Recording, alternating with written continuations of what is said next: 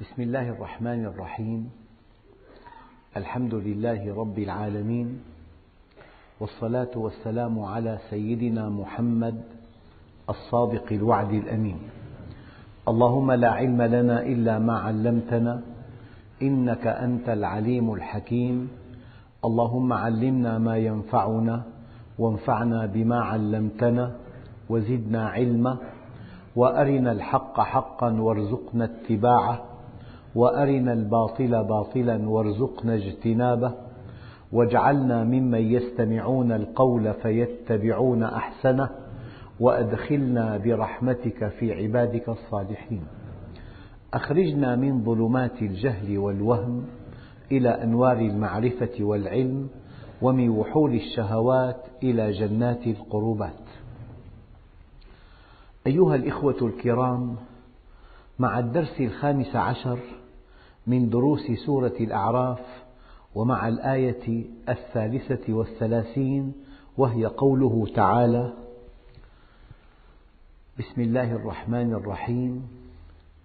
قل إنما حرم ربي الفواحش ما ظهر منها وما بطن والإثم والبغي بغير الحق وأن تشركوا بالله ما لم ينزل به سلطانا وأن تقولوا على الله ما لا تعلمون. أيها الإخوة الكرام بادئ ذي بدء كلمة إنما في اللغة العربية أداة قصر وحصر. يعني الذي حرمه الله ما سيأتي بعد إنما ولا شيء محرما غيره. يعني التحريم والتحليل من شأن الله وحده وليس من شأن البشر. التحليل والتحريم من شأن الله وحده وليس من شأن البشر. لذلك قل يا محمد لهم قل إنما حرم ربي. ما الذي حرمه؟ ما سيأتي بعد إنما. أولا الفواحش.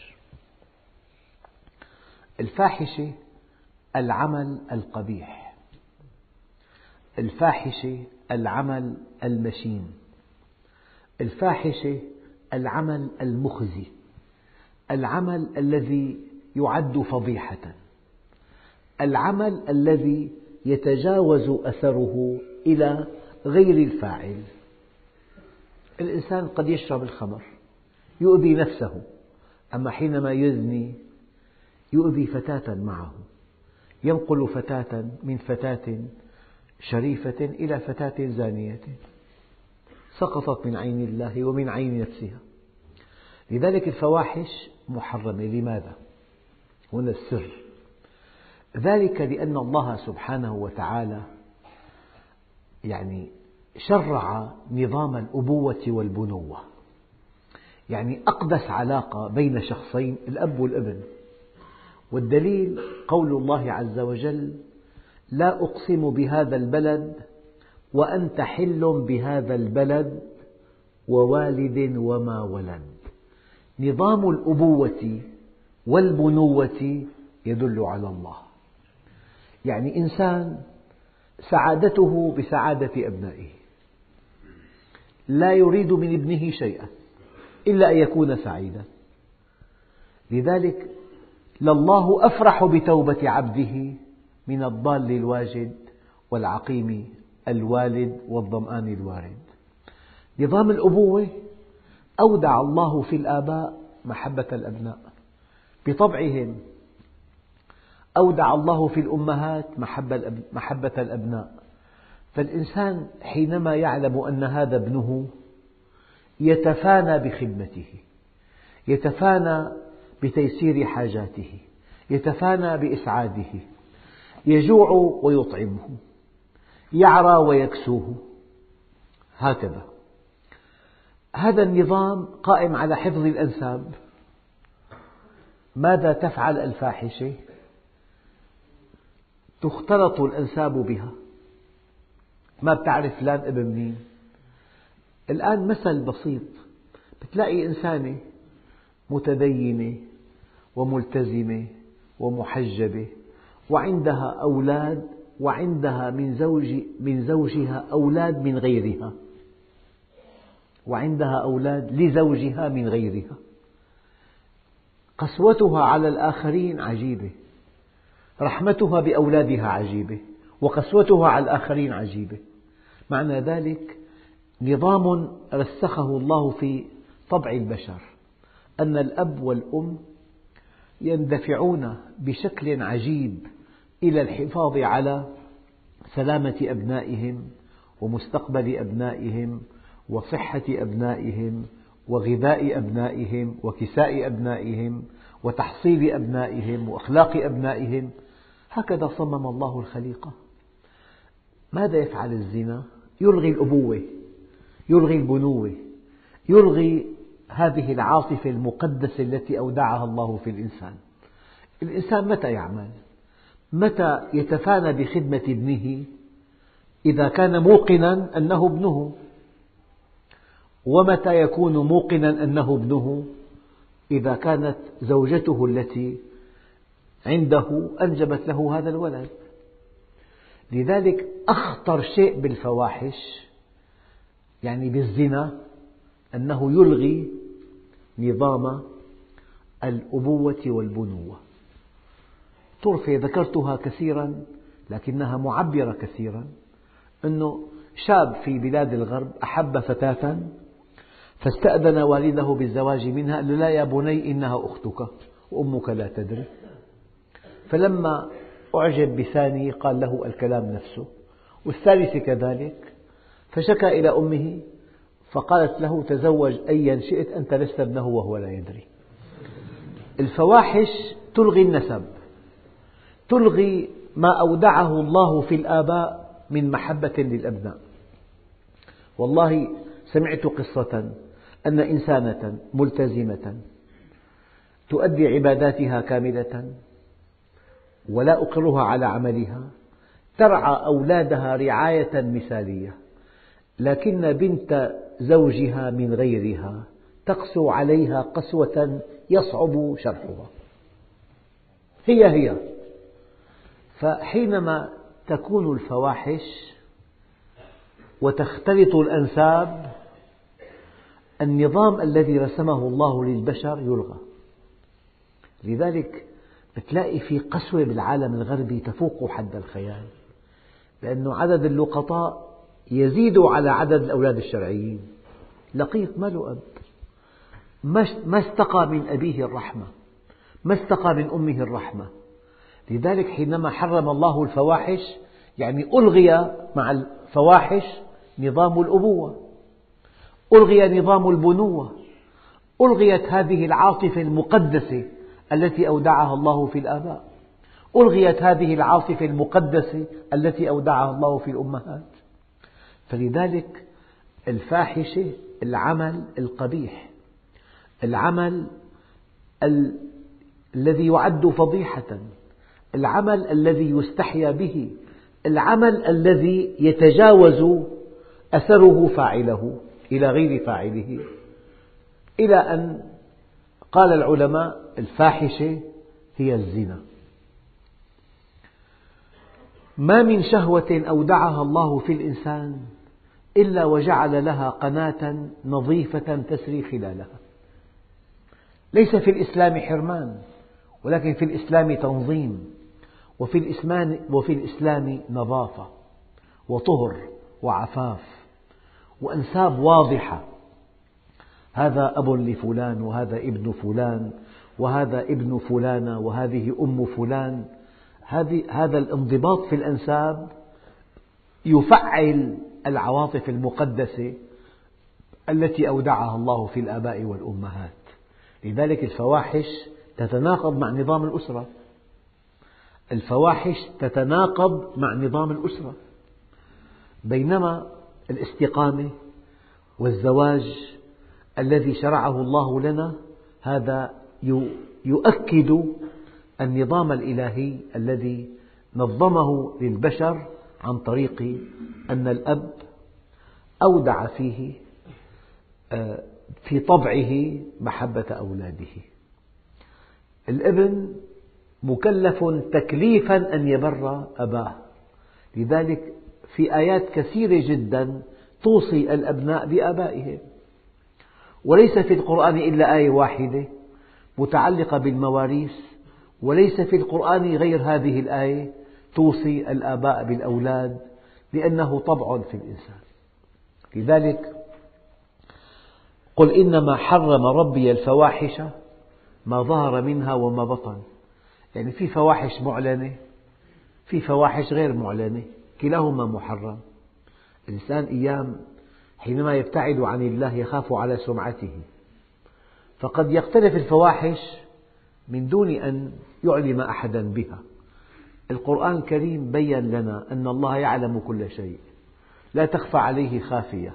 يعلم السر وأخفى. فالفواحش يعني الأعمال القبيحة المخزية التي تصنف مع الفضائح التي يتجاوز أثرها فاعلها إلى إنسان آخر يعني الفاحشة هي الزنا هذه محرمة في الإسلام. وفي كل الأديان وفي كل الشرائع لأنها تسبب اختلاطا بالأنساب وإلغاء لما أودعه الله في قلوب الآباء والأبناء من تعاطف ومحبة ومؤاثرة وما شاكل ذلك. قل إنما حرم ربي الفواحش ما ظهر منها وما بطن ومن لم يكن له ورع. يصده عن معصية الله إذا خلا لم يعبأ الله بشيء من عمله. وقد ورد في الحديث الشريف يؤتى برجال يوم القيامة لهم أعمال كجبال تهامة يجعلها الله هباء منثورا. قيل يا رسول الله جلهم لنا. قال إنهم يصلون كما تصلون ويأخذون من الليل كما تأخذون ولكنهم إذا خلوا بمحارم الله انتهكوها. فلذلك ما ظهر منها وما بطن. وعلامة إخلاصك لله عز وجل أن يستوي عملك في سرك وفي جهرك في خلوتك وفي جلوتك أمام الناس ووحدك في البيت.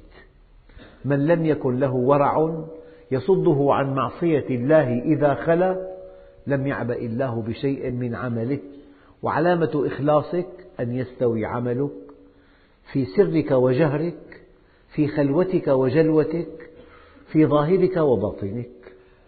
إذا أول شيء قل إنما حرم ربي الفواحش لأنها تلغي الأنساب. لقيط ما له أب أخواننا الكرام الطفل. لكرامة الإنسان عند الله جعل طفولته مديدة لأنه يستقي من أبيه وأمه العطف والحنان والرحمة ينشأ على محبة أمه وأبيه ينشأ بعلاقات إنسانية راقية جدا أما اللقيط ما له أب وما له أم لذلك لو أن اللقيط كبر وتسلم منصب تراه قاسيا قسوة لا حدود لها. لا يرحم. لا يعرف ما الرحمة يتشفى أحيانا من المجتمع. يتشفى. يبالغ في إيذائه. نظام ربنا عز وجل منهج ربنا عز وجل أساسه نظام الأسرة. ونظام الأسرة أساسها حفظ الأنساب. وحفظ الأنساب يتناقض معها الزنا. الزنا علاقة بلا نسب علاقة مشبوهة علاقة سرية. لذلك حتى عقد الزواج إن لم يكن بعلم ولي الفتاة فهو عقد زنا. لا زواج لا نكاح إلا بولي وشاهدي عدل. ما الفرق بين الزواج الذي يعلن ويشهر وبين الزنا؟ العلاقة واحدة بس علاقة وفق الحكم الشرعي الأولى والثانية بخلاف الحكم الشرعي. قل إنما حرم ربي الفواحش ما ظهر منها وما بطن. لذلك بطولتك في أن تخشى الله في سرك في خلوتك في بيتك في غرفتك. يعني الله عز وجل قال يعلم خائنة الأعين. أنت في غرفتك. ولغرفتك نافذة على بيت, بيت الجيران. وقد خرجت امرأة إلى الشرفة بثياب متبذلة من الذي يضبط لك هذه المخالفة؟ لو أنك ملأت عينيك من محاسنها وهي لا تدري ولا تعلم وأنت في غرفة أقل إضاءة من الطريق. ترى كل شيء. قال تعالى يعلم خائنة الأعين وما تخفي الصدور. لذلك ضبط الأنساب أساس البعد عن الزنا. تعد أكبر جريمة في المجتمعات الحديثة هي الزنا. إلى أنه يصبح في نهاية المطاف شيئا عاديا جدا. كيف بكم إذا أصبح المعروف منكرا والمنكر معروفا؟ يعني حدثني أخ من بلاد بعيدة جدا في بلاد بعيدة غربا وشرقا. قال لي والله المتزمت الأب المتمسك بالتقاليد والعادات والتراث المتزمت الذي يعد في مجتمعاتهم أصوليا إذا رأى ابنته تتزين قبل أن تخرج يحذرها من الحمل فقط. من الحمل. هكذا أصبح الوضع. نحن في نعمة كبيرة أيها الإخوة. لا يزال المجتمع الإسلامي منضبط. لا يزال في أسر لا يزال قلما يتناهى إليك ما يسمى بالخيانة الزوجية. أما إذا كان في خيانة زوجية وفي حمل سفاح وفي ابن زنا وفي لقيط في مشكلة كبيرة. لذلك أول شيء جاء في هذه الآية قل إنما حرم ربي الفواحش يعني الزنا. عمل قبيح مخزي يعد فضيحة يستحيا به له رائحة نتنة يتجاوز أثره فاعله إلى غيره بل هو الزنا قل إنما حرم ربي الفواحش ما ظهر منها وما بطن. يعني فاحشة معلنة بالعالم الغربي. يعني كثير في أشخاص مهمين جدا بمؤتمر صحفي على عشر محطات فضائية. إنسانة كان يرشح أن تكون ملكة بريطانيا. قالت في لقاء صحفي أنا زنيت عشر مرات مع فلان ومع فلان. هيك بشكل طبيعي جدا. كأنه واحد عنا قال والله أنا أكلت الأكل الفلاني أكلت شطيرة شطيرة بالمطعم الفلاني. بهالبساطة هي. هذا هو البعد عن الله عز وجل. نعم. نحن في نعمة كبيرة. نحن عندنا بقية حياء بقية خجل بقية خوف من الله بقية انضباط بقية تماسك أسري بقية أسرة نظيفة. أدام الله علينا هذه النعم. أيها الإخوة الكرام قل إنما حرم ربي الفواحش ما ظهر منها وما بطن. والإثم. الإثم كما قال العلماء كل كبيرة يقام عليها حد. كل كبيرة يقام عليها الحد. وقال بعضهم الإثم هو الخمر والميسر. الذي يشرب الخمر يقول لك أنا لا أؤذي أحدا صح. إنك لا تؤذي أحدا ولكنك آذيت نفسك. لماذا؟ الآن العلة العميقة لتحريم الإثم الإنسان أودع الله فيه عقلا والعقل مناط التكليف والعقل أثمن جهاز أودعه الله فينا. والسماء رفعها ووضع الميزان. هذا العقل يعطل بالخمر. فكما أن الإنسان يعني ينبغي أن يتحرك وفق نظام الأسرة ينبغي أن يرعى أولاده أن يعتني بهم أن يؤمن لهم الطعام والشراب والمأوى والكساء والتعليم والتهذيب والتوجيه وأن يعتني بكل الطوارئ التي تطرأ عليهم. كما أن الإنسان ينبغي أن يكون حفظ النسب أساسا لنظام الأبوة والبنوة واستمرارا للحياة ينبغي ألا يعطل عقله عن أن يدير شؤونه. ينبغي ألا يعطل عقله عن أن يدير شؤونه. بتعطيل العقل تضيع الحياة. لذلك هذا الذي يقول أنا أحتسي كؤوس الخمر كي أنسى الهموم. لا نقول له لا. أنت حينما تبتعد عن الخمر تملك عقلا. هذا العقل يمكن أن يحل لك المشكلات. إن الله يلوم على العجز ولكن عليكم بالكيس. يعني أن تستخدموا عقولكم لحل مشكلاتكم. إن الله يلوم على العجز ولكن عليك بالكيس. قال فإذا غلبك أمر فقل حسبي الله ونعم الوكيل. هذا الأمر أيها الإخوة بتمنى وضحه بما يلي لو أنه بالحمام في مأخذ كهربائي مكشوف والتيار 220 وإذا طفل مشى بالحمام ورجله على البلاط والبلاط في ماء ودون أن يشعر مست يده المأخذ الكهربائي يموت فورا. هلأ إذا واحد عنده مأخذ كهربائي بالحمام مكشوف الشريط مكشوف أيضا. وطفله صغير والحمام في ماء ودخل الطفل بلا بلا شيء بقدمه. ومسة التيأم مات. لما بيقول الأب سبحان الله هذا مات بأجله لا هذا جزاء التقصير. إياك ثم إياك ثم إياك أن تعزو أخطاءك إلى القضاء والقدر. أنا أقول لكم هذا الكلام الدقيق. قال لك الطبيب ابتعد عن الملح كليا لأن ضغطك مرتفع والضغط القاتل الصامت. وأنت قلت كل ملح وتوكل على الله والشافي الله ولا تخاف لا يضر مع اسمه شيء. وصار في خسرة بالدماغ على أثر ارتفاع الضغط. وفقد الإنسان الحركة. بتمنى ما تقول هذا قضاء وقدر تقول هذا جزاء التقصير. أما حينما تأخذ بكل القواعد الصحية وحينما تنصاع لكل التعليمات التي تأتيك عن طريق الطبيب ويأتي شيء من الله هذا هو القضاء والقدر.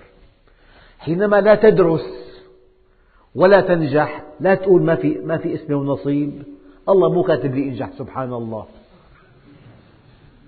لا تقول هيك. قول أنا ما نجحت لأني ما درست. أما لما بتدرس أعلى دراسة ويوم الامتحان ينشأ ظرف طارئ في صحتك يمنعك من أداء الامتحان وقلت حسبي الله ونعم الوكيل صح كلامك. يعني أنا أتمنى من أجل أن ننهض أن نتقدم ألا نعزو أخطاءنا إلى القضاء والقدر. في أنظمة في قوانين. الله عز وجل لن يغير لك القوانين من أجلك. في قوانين للصحة في قوانين للسلامة. من نام على سطح ووقع من على السطح فقد وقع آثما. قال من كان جمله حرون فلا يركبه. فلما ركبه أحدهم ودقت عنقه لم يصلي النبي عليه.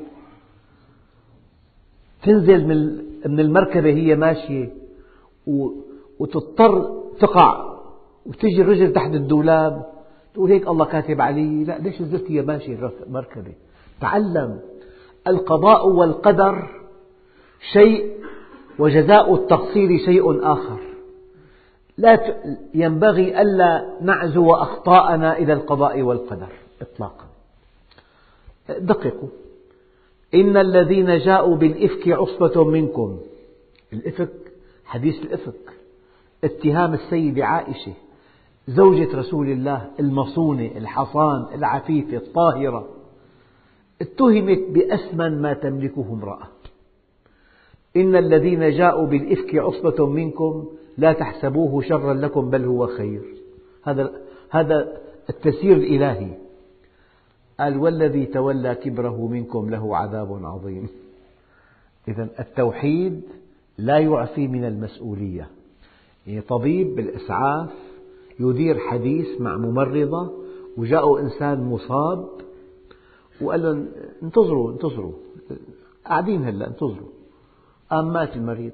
سبحان الله مات بأجله لا ما مات بأجله. مات بسبب تقصير الطبيب المسعف. ويحاسب على ذلك. أكثر شيء أنا بيألمني خلط التقصير والإهمال والتسيب وعدم إتقان العمل وربطه بالقضاء والقدر. ركب صحن موضوع الصحن موضوع ثاني بس ركب صحن حط له برغي واحد. موجة رياح وقع الصحن فوق ابنة صديقي. فماتت. لا تقل لي قضاء وقدر. وسبحان الله. ماتت وهي بعمر الورود. لا تقول هالكلام. قول هذا الذي ركب هذا الصحن ينبغي أن يحاسب حسابا عسيرا لأنه أهمل عمله. ما دمنا نربط كل شيء بالقضاء والقدر ومنغطي بالقضاء كل أغلاطنا لن نتقدم. قال عليه الصلاة والسلام من طبب ولم يعلم منه طب فهو ضامن. لما بتطبب وما لك مختص وبتعطي دواء والدواء من آثاره صدمة مفاجأة وما بتتأكد من أن المريض يتحمل هذه الصدمة وبتجي صدمة وبيموت ما تقول مات بأجله وهذا ترتيب سيدك وشو بدنا نساوي؟ ولا حول ولا قوة إلا بالله. هي مشكلات العالم الإسلامي. خلط الأوراق. القضاء والقدر شيء وجزاء التقصير شيء آخر. الكسل الذي يؤدي إلى الرسوب شيء وأنه إنسان يوم الامتحان جاءه مرض عضال مفاجئ منعه من أداء الامتحان. لذلك الإنسان لما يؤدي ما عليه ثم يستقبل أي قضاء من الله وقدر بنفس طيبة. أنا أديت, أديت الذي علي الذي جاءني في حكمة بالغة وأؤكد لكم أنك إذا أديت الذي عليك إذا أديت الذي عليك لا يأتي القضاء والقدر إلا لصالحك لصالحك عندئذ أقول لكم وعسى أن تكرهوا شيئا وهو خير لكم. وعسى أن تحبوا شيئا وهو شر لكم. والله يعلم وأنتم لا تعلمون. صدقوا أيها الإخوة. يعني ممكن بالتعليمات القانونية لا بد من فحص الزوجين. لا بد من فحص الزوجين. عمليا الفحص شكلي. يعني قد يكون في فحص لو أجري الفحص للزوجين كان هذا الزواج سيؤدي إلى أولاد عندهم أمراض في الدم خطيرة جدا. في ببعض البلاد من آلاف حالة في بلد أربع حالات فقط. مع الوعي الصحي في أربع حالات. من دون وعي صحي من دون انضباط بقواعد العلم. صار في 8000 حالة هذا الطفل الذي يولد كسيحا على كرسي. بكلف معالجة كل شهر. لازم ينضخ دم له 8 ساعات على جهاز فوق طاقة الإنسان.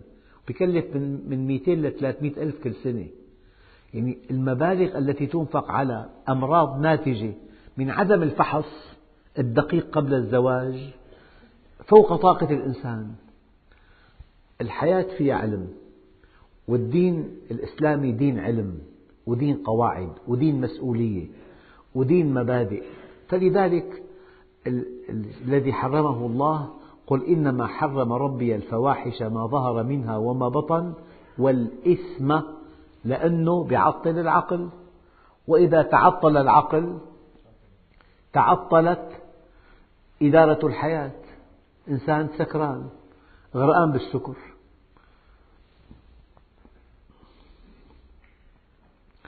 الآن قل إنما حرم ربي الفواحش ما ظهر منها وما بطن والإثم يعني الخمر والخمر تعطل العقل. نحن أول شيء بحاجة إلى حفظ أنساب حتى نفعل نظام الأبوة. كل أب له ابن وحياته كلها في خدمة أولاده. بل هم زاده إلى الله بل هم جنته وناره. وأولاده امتداد له وأولاده وجوده المستمر. هي قل إنما حرم ربي الفواحش. الفواحش بتلغي نظام الأبوة بصير في لقطاء بصير في إنسان حاقد ما استقر رحمة من أمه وأبيه. والبغي والإثم الخمر تعطل العقل. الذي أنيط به إدارة الحياة العقل. يتعطل بالخمر. والبغي أولا العدوان العمل الذي يصل إلى الآخرين. هناك عدوان على العرض وعلى النفس وعلى المال. أوضح شيء المال. الآن يعني مثلا إنسان زرع أرض اشتغل سنة وباع المحصول وقبض الثمن. هذا الثمن جهد ثمانية أشهر. دوام مديد جهد عضلي كبير جهد علمي في الزراعة جهد آخر في الوقاية من الحشرات جهد تسويقي جمع المال. بالطريق لقي به أحدهم معه سلاح. قال له أعطني ما, ما في هذه المحفظة. ما الذي حصل؟ هذا القوي بهذا السلاح اعتدى على كسب هذا الرجل. كلما اعتدي على كسب الإنسان ضعفت قيمة العمل والعمل أساس التقدم أساس البناء. فحينما يعتدى على الأعراض وعلى الأموال وعلى الأنفس صار في فوضى. لعن الله من قال الفوضى البناءة. أني فوضى بناءة؟ فوضى بناءة. هذا الذي يجري حولنا. ما في أمن إطلاقا. ما في استقرار. ما في بيت ما في أسرة ما في ابن. لذلك أيها الإخوة حينما يعتدى على الأموال والأعراض والأشخاص افتقد الأمن.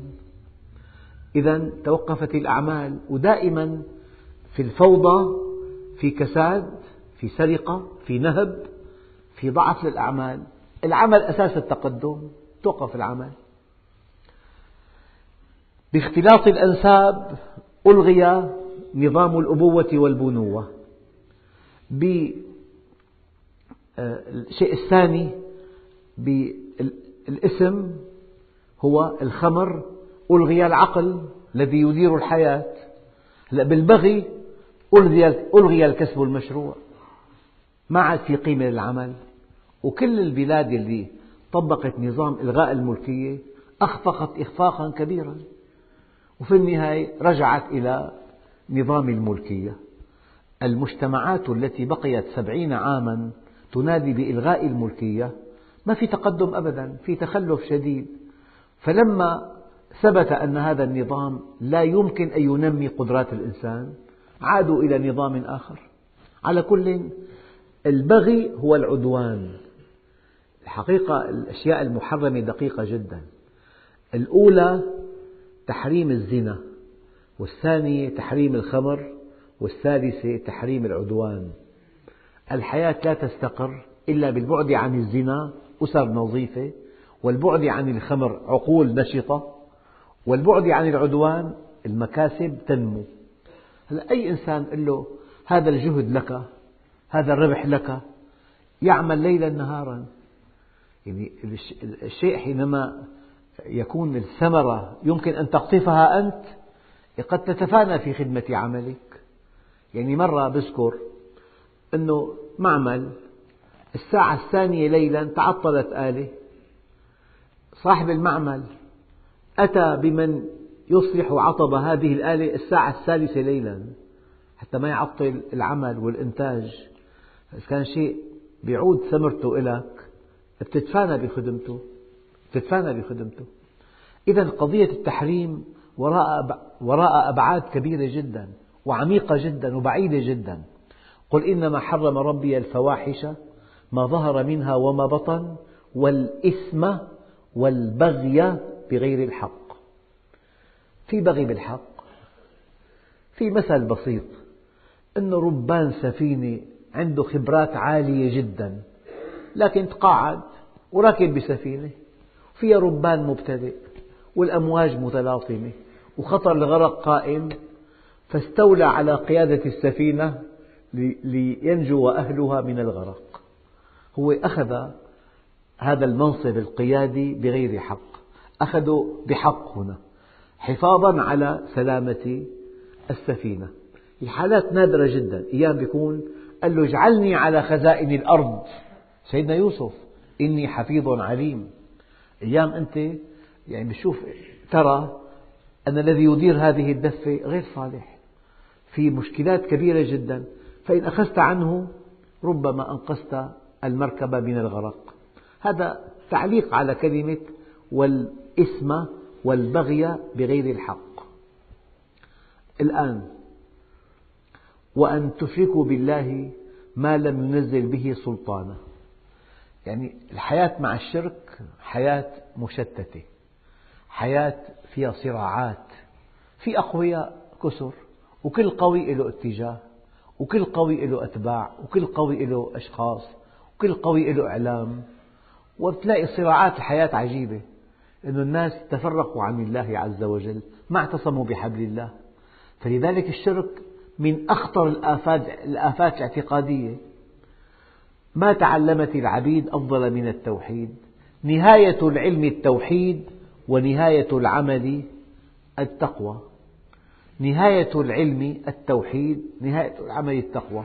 والتوحيد من اعمل لوجه واحد يكفك الوجوه كلها. من جعل الهموم هما واحدا كفاه الله الهموم كلها. التوحيد فكيدوني جميعا ثم لا تنظرون. إني توكلت على الله ربي وربكم.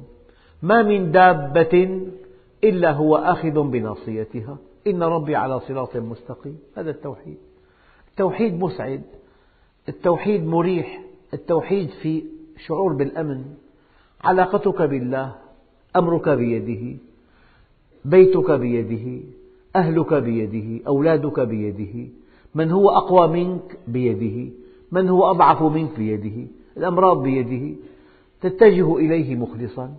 لذلك بعد أن يلغى الزنا تنضبط الأنساب يفعل نظام الأبوة كل إنسان يعتني بأولاده في بيوت نظيفة حينما تلغى الخمر العقول نشطة لإدارة الحياة حينما يلغى العدوان العمل مقدس صار شوف. البغي لصون العمل والإثم إلغاء الإثم لصون العقل. والفحش لصون الأنساب. مجتمع طاهر نظيف الأولاد معروفون من آباؤهم يتلقوا أكبر عناية من آبائهم العقل نشيط يدير الحياة إدارة جيدة. الشيء الآخر ما في عدوان إذا كسب الرجل له. إذا العمل ينمو. الآن التوحيد ألا تتجه إلى غير الله وألا تتكل إلا على الله. التوحيد يعني أن أنه لا رافع ولا خافض إلا الله ولا معطي ولا مانع إلا الله ولا رازق إلا الله ولا معز إلا الله ولا مذل إلا الله. يعني أنت بالتوحيد كإنسان يريد تأشير السفر إلى بلد معين لكن بنظام الهجرة والجوازات هذا البلد لا يحق إلا للمدير العام لإدارة الهجرة والجوازات أن تعطي الموافقة. وبناء الهجرة عشر طوابق وفي ألف موظف. هل يعقل أن تبذل ماء وجهك لأحد الموظفين؟ ما بيده شيء. الأمر منوط برئيس المركز. لذلك حينما تعلم أن أمرك بيد الله وحده لا تتذلل لإنسان ولا تخضع لإنسان وابتغوا الحوائج بعزة الأنفس فإن الأمور تجري بالمقادير. وشرف المؤمن قيامه بالليل وعزه استغناؤه عن الناس. التوحيد بنمي شخصيتك. التوحيد بيمنحك الأمن. التوحيد بيمنحك الوضوح. التوحيد بيمنحك الجرأة. كلمة الحق لا تقطع رزقا ولا تقرب أجلا. هذا هو التوحيد. لذلك وأن تشركوا بالله ما لم ينزل به سلطانا لكن أخطر شيء أن تستقي معلومات غير صحيحة عن الله عز وجل. يقول لك قائل شفاعتي لأهل الكبائر من أمتي. والله شيء حلو. ما شاء الله على الحديث. هو حديث صحيح. له تفسير دقيق. لكن يفهم هذا الحديث فهم ساذج. افعل ما شئت من الكبائر. عندئذ تنالك شفاعة رسول الله. الفهم الساذج مدمر للحياة لذلك وأن تقولوا على الله ما لا تعلمون. يعني إذا صح أن المعاصي رتبت ترتيبا تصاعديا بدأنا بالفاحشة ثم بالخمر ثم بالعدوان ثم بالشرك ويأتي على رأس هذه المعاصي والآثام وأن تقولوا على الله ما لا تعلمون. لذلك العوام لأن يرتكبوا الفواحش الكبائر أفضل من أن يقولوا على الله ما لا يعلمون. قل إنما حرم ربي الفواحش ما ظهر منها وما بطن والإثم والبغي بغير الحق وأن تشركوا بالله ما لم ينزل به سلطانا وأن تقولوا على الله ما لا تعلمون والحمد لله رب العالمين.